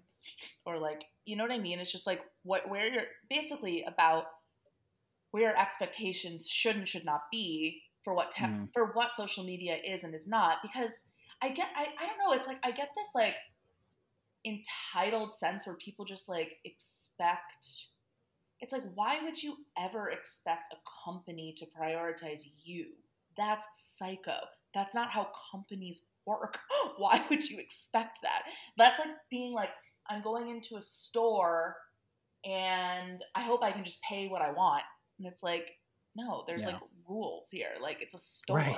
like Right. instagram is you are a customer and it's just a different kinds of transaction. So like this this nugget of the quote uh real like people think the internet is a platform to say anything. Really they're just giving content to a company that distributes it to that distributes it for them for free.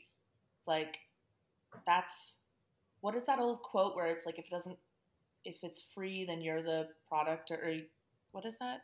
If you're not paying you're the product. Yeah yeah yeah. Um Yeah. i feel like we need to like re reestablish that. Like people just need to remember like be reminded of what they can Right. and can't expect because you are you are on their terms like I'm, i mean I'm not saying it's good or i'm defending them or anything Right. like that but like when you're on instagram you're on instagram's playing field and they can kind of do whatever the fuck they want and then you can decide if you want to participate in that or not right um um, again that would be a big selling point for urbit of like Yeah. you own this thing but I think to what you're saying, I think you're talking past that, which I think is cool. And then it's like, well, this platform is for this, and maybe you're not using it right. Like you mm-hmm. need to mm-hmm. understand what what they are giving you the agency for to do. You go on Instagram to post your sick fits, to post your chai latte in the morning, and to you know like I don't know, watch some reels so that TikTok doesn't get gets less engagement, whatever. Like like you know, like you're not there to like you know, the funniest thing to me, I think we talked about this. You remember when the the meme the meme accounts protested the Instagram headquarters in New York like a couple months ago? They were trying to stage this protest of, yeah. of like how they were being censored. It's like Instagram wasn't built for posting memes. Like yeah. like dead ass. Like you couldn't even upload stuff the first couple years or whatever, right? Like you had to. Oh yeah, you had to camera. use the native camera. Yeah, you had to use the camera. Yeah, like it's like it was not the the core of the idea of this product and brand was is not based on sharing memes. Like I'm sorry, I love all my meme account mutuals. I love mm-hmm. selectual accounts. I love all of you, but you're you're you are. Uh, I've always seen it as what I've always seen it as is uh, you're doing Twitter on Instagram. That's how. Yeah, kind of. Sort of well, and you know what's really funny too is you'll see stuff. I see stuff on Instagram first, and the, or excuse me, on on Twitter first, and then you see people. It gets posted to meme accounts, and it's like we know where all of you are pulling this from. Like it's it's like you and I could have a meme account in two seconds from yeah. going on Twitter for an hour, but it's you know it's kind of low hanging fruit. Uh, I, you know, on one hand, I, I respect these people. That's why I respect the selectual accounts in particular because they kind of created their own memes but a yeah. lot of the big meme pages are just pulling from from Reddit and 4chan and, and yeah. Twitter, most likely. Um, and I feel like yeah, there's two ways to behave on like Instagram specifically. One, if you are trying to promote something, um, like yeah. you wrote a book or right. you have an event coming up and you want to right. let people know about it. In that way, it's right. kind of Facebooky, but um, like I think right. like there's there's that, and I think that if you are someone who, especially if you're if you're directly selling something, you're selling a subscription or you're selling a product or something like that, you need to understand that like you're gonna have to be on all the social networks because just one isn't a guarantee, and like that yeah, can't sure. be your only um, place mm-hmm. uh, because the rules. Like I see a lot of um people I know who are like maybe like a makeup artist or like a photographer or something, and they'll post something where it's like the finished work and it's like, oh, I did this campaign for Nike, and then they tag everyone who is in it, and those posts really get suppressed because I think that Instagram sees them as like, oh, if this is a Nike ad, then Nike or whoever should be paying to have this promoted. So these people yeah. are like, my portfolio work isn't getting surfaced on the feed, uh, and I'm like being punished or something I don't know. Um, no, I like, think that's real. I, I actually, I'd be interested to go and look at some of my photographer friends' engagement um, because they do the same thing, right? You know, it's I photographed this person, they tag them. You know, mm-hmm. these two people assisted. This person did the makeup. It's the same thing. It's the exact same thing as what you described. Yeah. Um, and I wonder how that works, especially now with the algorithm sort of suppressing images, right? Mm-hmm. You know, it's you almost be better off to make it a reel and then tag everyone in the reel and just I make know. it like something like and I've 10 pictures cycling. do that where yeah. it's or or I've literally seen it just like it's a reel but it's just a static meme and yeah. it maybe has sound over it but it's really yeah. just someone is being like well these are the rules we're playing by now. Um, and the other way to use Instagram is to keep in touch with people to yeah. to know what's going on with your friends status updates you know? Right. This is my chai latte. Good morning. Um, gm yeah yeah yeah. So I don't know. I just think like, yeah, I don't know. I'm, I'm still working out these thoughts. It's more just like sort of an instinctual thing I'm like observing where I'm just like, you have to remember that like these com- companies don't owe you anything. And I'm not saying that in a way where I'm like, I like am pro, like pro company over user or something like that. I'm just saying like, be realistic about uh, the relationships that you have in your life with companies. Completely. I think that I would add, I would add two things, or I, I would say two things to this. I think you are a very um, uh, I don't know what the terminology I want. You are a very elite operator in this space, in that you have worked in brand marketing for for a while, so mm-hmm. you understand this. I think that Urbit Urbit's marketing that we've been discussing is kind of on the opposite end of it's trying to just red pill normies to see what you're seeing Mhm. after years in the trenches of doing this. Yeah. You know what I mean? Um, I mean, because yeah, I think most people act like how you described. They don't understand this intrinsically. You know? Yeah. I feel like they don't understand that like it, it is a business with like business goals. Like Yeah. Instagram isn't a public service. It is not a government service. It's not the post office, you know? Did you want to talk about this briefly? As long as we're talking about Urbit, I know this is something that I've been thinking about when I was looking at you know our notes, kind of Mhm. collaboratively. Um, you know, we've talked about Tlon a little bit, but uh, it's almost like the way that Urbit works right now is that there's Tlon. Because you actually you texted me this last night. I don't even think it's in the doc. In the doc. How does Urbit make money? Right. This was something you were curious about. Did I ask you that? I think you did. Okay. I have this is a whole like oh my god. I have so many thoughts on this, but it's like such a can of worms. Um, but go on, say what you're gonna say. Well, we can. I just want to say we can talk about this really fast and then maybe come back to it. I don't Mhm. know much more than what I'm going to say, but basically, Tlon is the for-profit company that develops the Urbit operating system. Okay, there's also the Urbit Foundation. Okay, and this is like the nonprofit that Yeah. promotes Urbit. It, basically, it and and you know um, helps develop the software and whatnot. Basically, um, it's almost like WordPress and WordPress.org. You know how there's WordPress.com where you can like sign up for WordPress to host your blog, and pay Uh-huh. X amount of dollars a month, whatever. And then there's WordPress.org, the nonprofit that like develops the WordPress software. I think it's like that. I'm pretty sure that the way this makes money is like that, where, um, like for example, you know, we we didn't go too into this, but like your Urbit was on your computer, and you know you had to boot it up. You literally had to metaphorically and literally boot it, and then to get on the network, right? Mhm. um, my Urbit is being hosted by Twan. So my Urbit exists. It's always on, accessible in the cloud. okay. Okay. So I pay money to Twan every month to host my Urbit. So I can just use it whenever I want. I don't have to have Mhm. my MacBook turned on and booted it. I you know I can get it on my phone. I don't have to do anything. Um, it makes it a little bit easier to use. So um, you know, I guess we've been talking about how these Web two companies make money. They make money because they sell software as a service, essentially, right? Or, and not even you know really really they sell ads. Yeah. We've been talking mostly about you know Instagram. They sell ads. Yeah. But uh, you know the Web two ethos is basically you know software as a service, software in the world, whatever, um, and and advertising. Um, Urbit will never sell you ads. Urbit will never show you ads. Um, th- there's a couple ways. You know, th- they make money from the hosting, or they plan on making money from hosting specific Urbit instances, Urbit planets, or whatever. And then also, um, Tlon, the corporation, owns a ton of this Urbit address space. So like planets and and whatnot, planets and stars and whatnot, galaxies. Mhm. That we're not even we, we can save that for another discussion another time, explaining how that works. But but they own a bunch of that, so that's how they make money. Yeah. Um, but I mean, I, oh, go, go ahead. no, no. Finish your thought. I was just going to say, I'm only even bringing this up just to emphasize in the context of what we're talking about of like, this is another one of the big draws for, for Urbit and why people, why one of the, the things used to red pill people on it is that it is, um, it's not mining your data.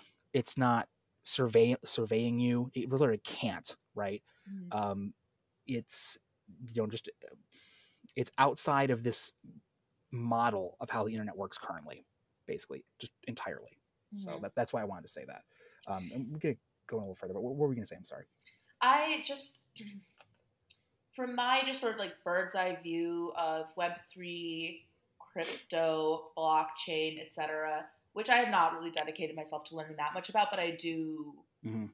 I do, you know, I keep up a bit um, on the low, and yeah. I hear a lot of really idealistic and utopian ideas uh, that are cool.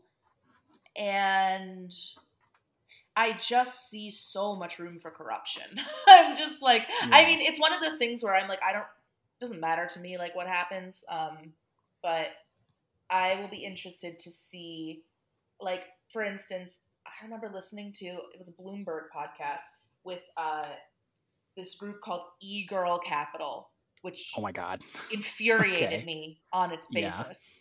Uh, and I and I had to learn more. and it's sort of like it's a quote collective, Yeah. quote anonymous investors, Okay.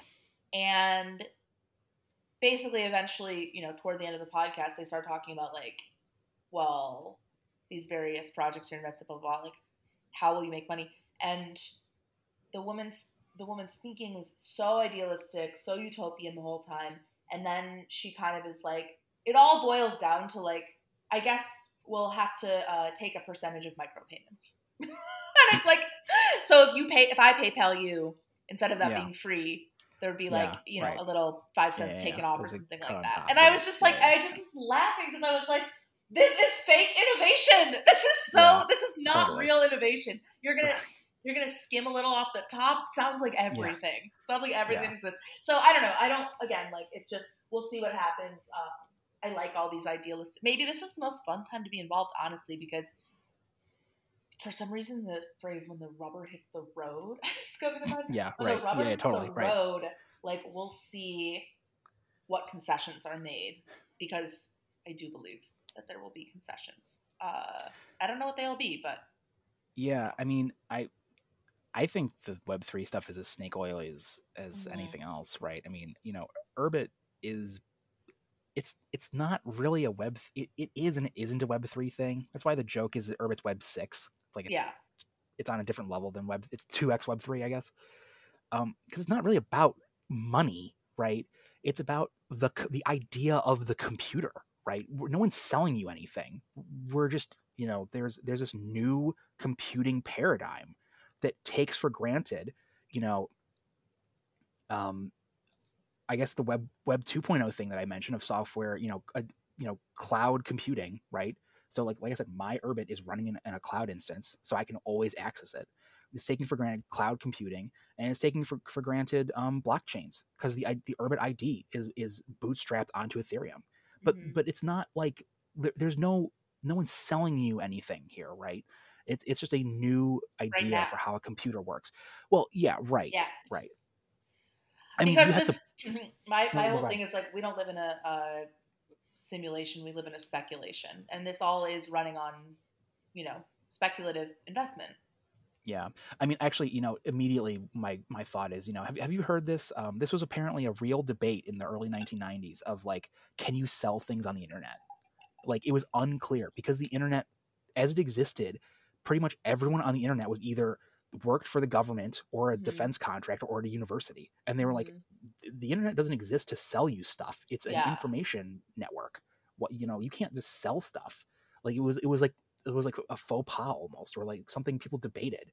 You know, and of course, obviously, uh, you know, e-commerce is you know huge now, but like at one point in time, it was taboo to even think that it wasn't what the computer was for. Mhm. Um, so yeah, I mean, I'm sure people will figure something out, but I can tell you from the way that, from everything I've read, heard, and my understanding of how Urbit is architected, Urbit itself is not selling you something. It will be how do we build things on Urbit that we can then use for commerce. That's a whole other conversation that's beyond my scope. Um, but yeah, I, I I'm with you though that you know, especially as a as relatively a layperson, right? I guess I'm the Urbit expert here, but in the grand scheme, I'm a layperson. Um, yeah, someone will try and figure it out. You know, give it 10 years, less probably. Um, it all depends on how how if Urbit takes off or not, right? You Yeah. know, if, if we live in Urbit utopia, someone's going to figure out how to make money by selling you by shilling you shit on Urbit. And Uh, but might- right now, it doesn't work that way. it doesn't necessarily even have to be as direct as a transaction between like two entities like i'm going to buy a t-shirt or something like that you know like i don't know there's a lot of ways for people to find to make money um, so i don't know we'll see that's just my i'm open-minded but i obviously have like a healthy skepticism i think kind of like the last bit that i want to talk to before we like kind of wrap up Yeah, I is, uh, long, but yeah, I know. I knew this was going to be a long episode, but Yeah, no, it's cool. I could talk all day about it. it. It's just, I just, it's more for the for your listeners of like, oh, do they need like a Joe Rogan like five hour yeah. like? You know, I've always, it's funny because when I first was thinking about doing a podcast, my friend really suggested the like 30 minute like drive time podcast. And I No, kind of was stupid. like, No, I don't really way. care where people stop. You can listen 30 minutes and turn it off. I don't really care. Like I don't Yeah. listen to long podcasts in one go. I usually come back to that. It usually takes takes a, a few sessions to get through them, unless I'm literally like road trip or uh, cleaning the house or something like that. Anyway, totally um i i don't know uh we're, we're talking about it. Um yeah i mean my drive to work is 40 minutes one way so i spend 80 minutes in a car each day basically. And um you know I use the overcast podcast player with smart speed and i listen at 1.5x thereabouts. So like i mean i i crush a you know i i, I, cr- I crush some pods bro. Um i i i listen to a lot of podcasts but like yeah i'm i'm not like special about it like if i it takes two or three trips to listen to something or two or three car rides like whatever it's not you know Yeah, I yeah, Yeah. I think like uh like the average like U.S. commute time is like 22 minutes or something, and that's why like the daily is like 22 minutes or whatever it is. But I'm not. I don't know. I'm not. Those constraints don't matter to me. Um. Anyway, so the last bit that I want to get to uh, from this article um, is someone who says it's another quote. Uh, Look, ultimately, this is a bunch of nerds, and nerds live anywhere there's story, mythology, and lore. And that really clicked for me. It was like, oh, it's the lore. It's the it's the fact that it can't be summed up in a couple of words. It's the fact that you can't that you have to like do work to know all the characters and the moving pieces and it feels like even calling it character i don't know all of a sudden like i'm just seeing it as this this like word scene or community or whatever that i want to find an alternative for uh is this network that you do kind of have to be and it's fun to uncover like oh that's how that person and they and this like connects to each other and that's why this Right. whatever like as a participant or like someone on the the outskirts it's fun to like figure out the mythology basically. Yeah i mean my my knee-jerk reaction to that would be aren't you glad i didn't come on here and start mansplaining urbit to you? Um because yeah it very much has that like um that thing where yeah there's there's there's so much lore and mythology and like it's convoluted enough that it's very much a let me tell you about urbit. And you know sit down children like you know we're gonna be here to explain you know this this convoluted story of computing was once like this and then computers were like this and then lord yarvin came along and made computers this way and like blah, i blah, blah. just had a Yeah. horrifying mental image of yeah the facebook movie contextualizing early urbit in like a sorkin way that'd be so sick actually yeah I know. I'm just I'm picturing I'm not even gonna name the names, but I'm picturing various characters being reimagined in like 15 years or something to tell this origin story. But um, yeah, she sums it up later in the piece. She writes basically that this is an ecosystem of people who are skeptical of the codes of comportment on the internet and the earth, who are drawn to mytholo- mythological universe of Urbit because they feel something is false about the way things are playing out on the surface. And I do feel like that is kind of the uniting theme between the people who are becoming increasingly religious, people who are changing their politics, people who generally just feel very unsure is that it does it feels like something is wrong. And this is just one of the many efforts to stab in a direction of like something that feels more right. And I think, yeah, that's part of why I guess I really like this this piece is because I I had a few just like click moments when I was reading it. yeah um i i think that um i i totally agree um uh sorry my dog's barking upstairs. It's very distracting. No, I, it's I don't think you can hear it but it's very distracting. Um um yeah no i i think that that's a, a perfect summation also of the kind of people that are drawn to this people that are looking to exit you know for to ch- either change society or leave society you know? And I think um, not to no go ahead. Um, uh, uh, uh, or no, say what you're gonna say i'm sorry. Um I think that like I was reflecting on a conversation that I had with a friend who I don't know, like I was like going on about like the meaning of life or whatever, and she was like, I literally don't think about these things. Like I never considered these things. I appreciated her honesty in it and like the fact that she thinks it's like kind of weird that I think about these things. But the more I've like reflecting on that convo, it's like one, I think it's just she's just not a very like uh, reflecting type of person. But two, I think it's because her life's really comfortable, which is not a dig at all. She works very hard, but yeah, you know, she's she's kind of got the bases down. Healthy, extended family, you know, good relationship with her immediate family, married, dog, good income, happy at work, all of these things. When things are working for you, there's no reason to wonder, you know? And I think Right. that when things aren't working for you, when you're like, I can't get employment that makes sense to me and pays me what I think I should be paid or what I can afford. I don't have the family relationships I want. I don't have the community relationships that I. I think that like that like being uncomfortable is what draws people together in this way where it's like, yeah, if you're comfortable, there's no reason. It's like it's working for me. Yeah. Yeah. Um, I mean, I think that that's what draws a lot of these people ideologically. Um, or, or maybe why right now it's more ideological because it's people that either see see an existential threat looming or Mm-hmm. are just total outsiders already.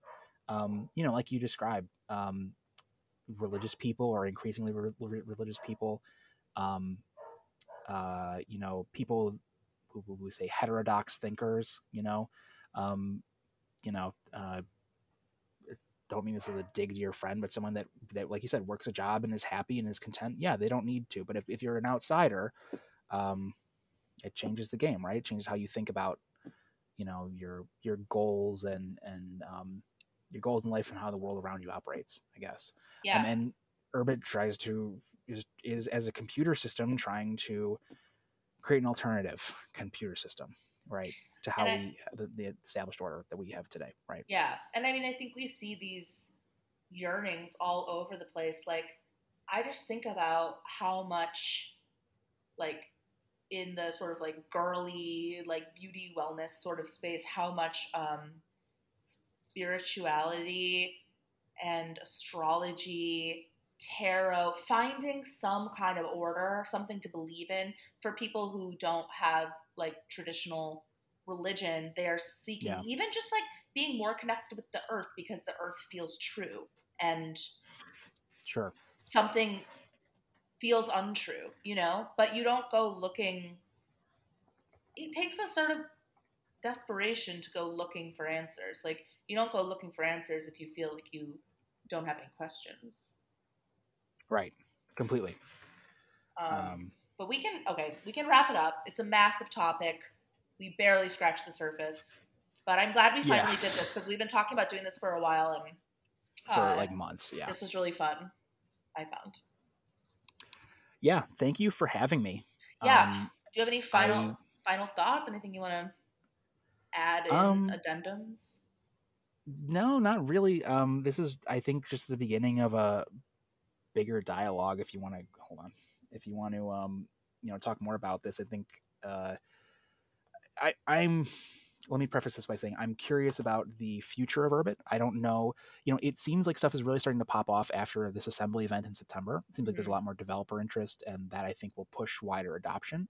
Um, you know, something we didn't talk about. The network is still very small. As of like this spring, it was like twenty some thousand people active Yeah. users.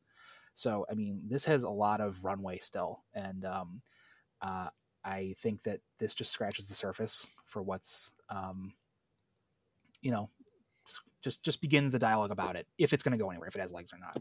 Yeah. Um, but I almost like was thinking of this as like a part one because I assume I think this is a topic I'll want to come back to. I don't I don't I think I'm going to be interested in this. I don't Yeah, think it's right.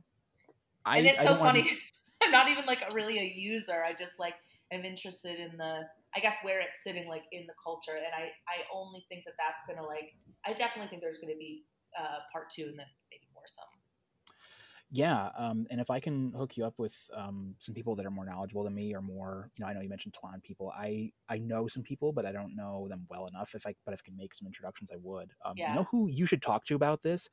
Uh, I you know kind of casually know Ruby, you know, Mhm. from the Astra thing. um, you should you should maybe just talk to her directly. I think that'd Yeah. be awesome. I think that might be more up your alley than um, having me talk about it because she Yeah. was a layperson woman there just taking this in. Mhm. Um, I'd be very curious to see what she has to say. Has to like you know not just what she wrote about, but how she would verbalize it. You know, I think that'd be really cool. I can maybe make that introduction for you. Yeah, I mean, I Um, really, like I said at the beginning, I would love to just talk to someone who's doing like communications or marketing or like any Yeah. of that strategy because so, it's coming from somewhere, and I would Yeah. be curious to learn more. But uh, okay, where can the people find you if they if they're interested?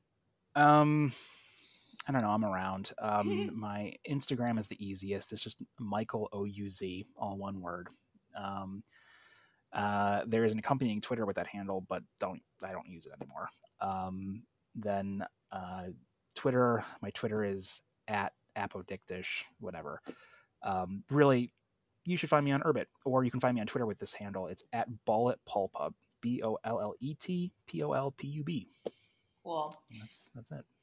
Um, all right, my last bits. If you liked this episode, share it with a friend. Um, if you made it to the end of this episode, let me know. uh, that's that would be cool. Um, I might restart the Patreon soon because I do love potting, but I am severely underemployed. So I might need to beg for money until I get that VC funding to be a niche podcast philosopher, which could happen. I don't know. Uh, so, yeah, that is all for now. Thank you for listening and talk later, I guess. I need a sign off.